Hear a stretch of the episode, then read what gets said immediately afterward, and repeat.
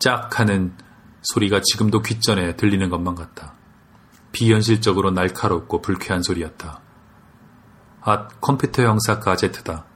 머릿속에 처음 떠오른 생각은 그 무렵 좋아하던 만화 영화의 주인공이었다. 그때까지만 해도 나는 두 어른이 재미난 장난을 하고 있다고 생각했던 것이다.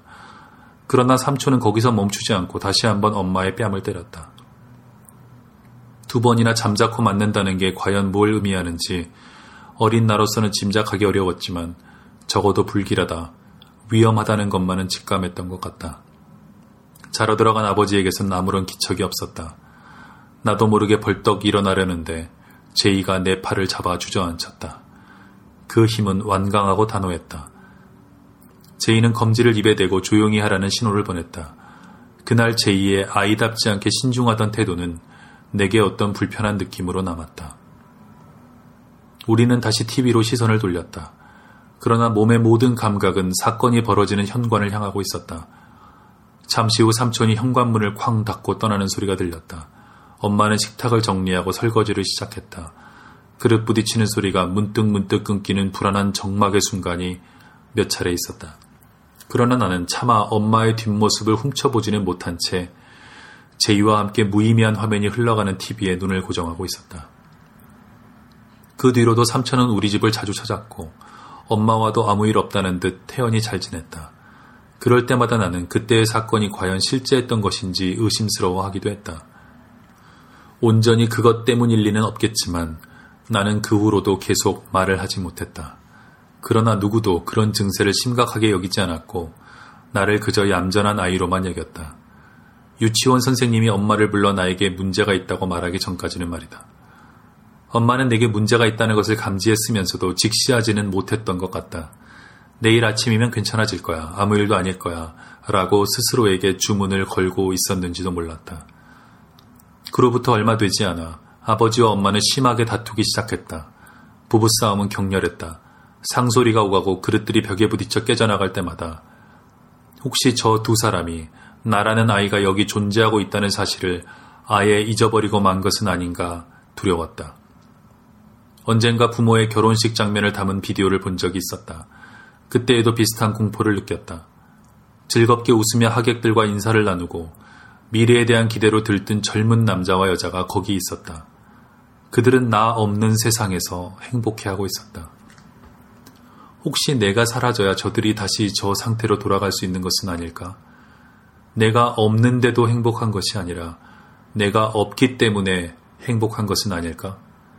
나는 그 생각에 무시무시한 무게에 짓눌려 황급히 비디오를 꺼버렸다.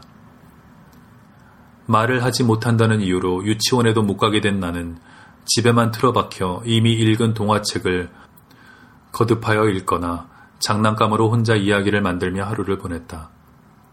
엄마는 권투 선수가 잽을 날려 상대방을 견제하듯 나와 일정한 거리를 두었다. 따뜻하게 안아준다거나 다정하게 쓰다듬어 준다거나 했던 기억은 거의 없다. 마치 옆집에서 잠시 맡겨놓은 강아지처럼 나를 대했다. 나는 잘못된 타이밍에 잘못된 장소에 도착한 불청객이었다. 아무도 나를 원하지 않는다는 것이 점점 분명해졌다. 나는 나의 내부에서 말들이 점점 부풀어 오르는 것을 느낄 수 있었다. 그러나 끝내 입을 열지 않았다. 아니, 열 수 없었다. 제이는 그런 나와 함께 있어준 유일한 사람이었다. 내가 선택적 함구증이라는 일종의 불안장애를 겪고 있었다는 것을 그때는 아무도 몰랐다. 훗날 그것을 알게 되었을 때는 내 고통에 이름이 있다는 걸 아는 것만으로도 구원을 받은 느낌이었다. 나 말고도 그런 병을 앓는 사람들이 있다는 뜻이니까.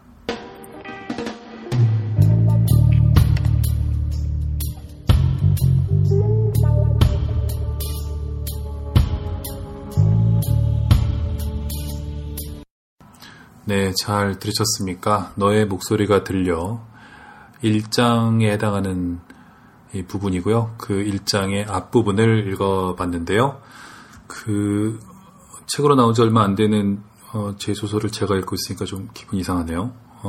전에 읽은 소설들은 좀 낸 지가 오래돼서 뭐랄까요? 그 안전한 거리감 같은 게 있었는데요. 이번 것은 바로 얼마 전까지도 교정을 보고 뭐 그러던 것이어서요. 이렇게 말끔하게 뭐랄까 활자화돼서 제 앞에 딱 있으니까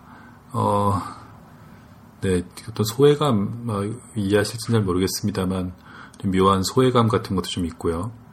남의 책을 읽는 것 같은 기분도 들고, 이상하죠? 특히 앞부분 같은 경우에는 아마 수백 번은 좋게 읽었을 그런 부분이죠. 앞에 부분을 늘 읽으면서 소설을 시작하니까요. 장편 소설을 쓸 때는 일정한 정서를 유지하는 게 대단히 중요합니다. 작가에게는. 왜냐하면 쓰는데 어떤 경우에는 1년이 걸릴 수도 있고 2년이 걸릴 수도 있고 3년이 걸릴 수도 있는데 인생은 알 수 없잖아요. 살다 보면 이사를 가기도 하고 또 어떤 큰 불행을 당하기도 하고 또 어떤 새로운 사람을 만나기도 하고 즉 감정이 왔다 갔다 하는데 소설 속의 세계가 그러면 곤란하겠죠. 앞부분은 너무 밝은데 뒤에는 갑자기 어두워졌다가 또 갑자기 밝아진다거나 이러면 곤란하니까 작가들은 이제 일정한 정서를 유지하는데 여러 가지 자기들만의 비법이 있다고 들었어요. 제가 아는 어떤 작가분은 한 음악가를 정한대요. 그러니까 이번 소설은 바흐다 그러면 바흐만 계속 듣는 거예요.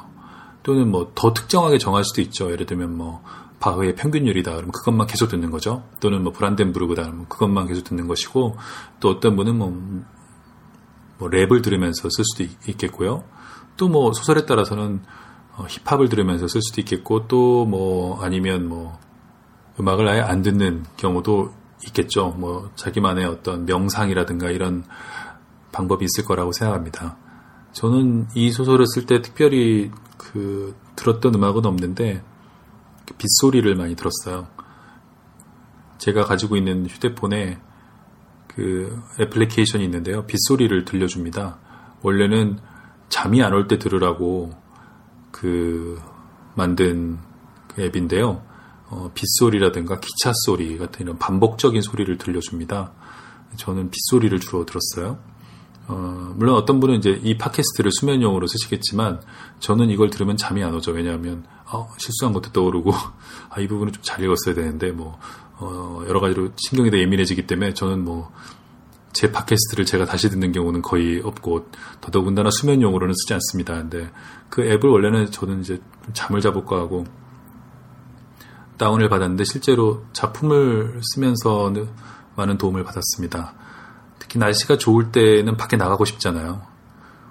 마음이 들뜨죠. 그래서 옛날에 선비들은 북향 방에서 공부를 했대요. 북향은 해가 지나가지 않잖아요. 북쪽으로는. 그래서 빛이 비교적 부드럽습니다.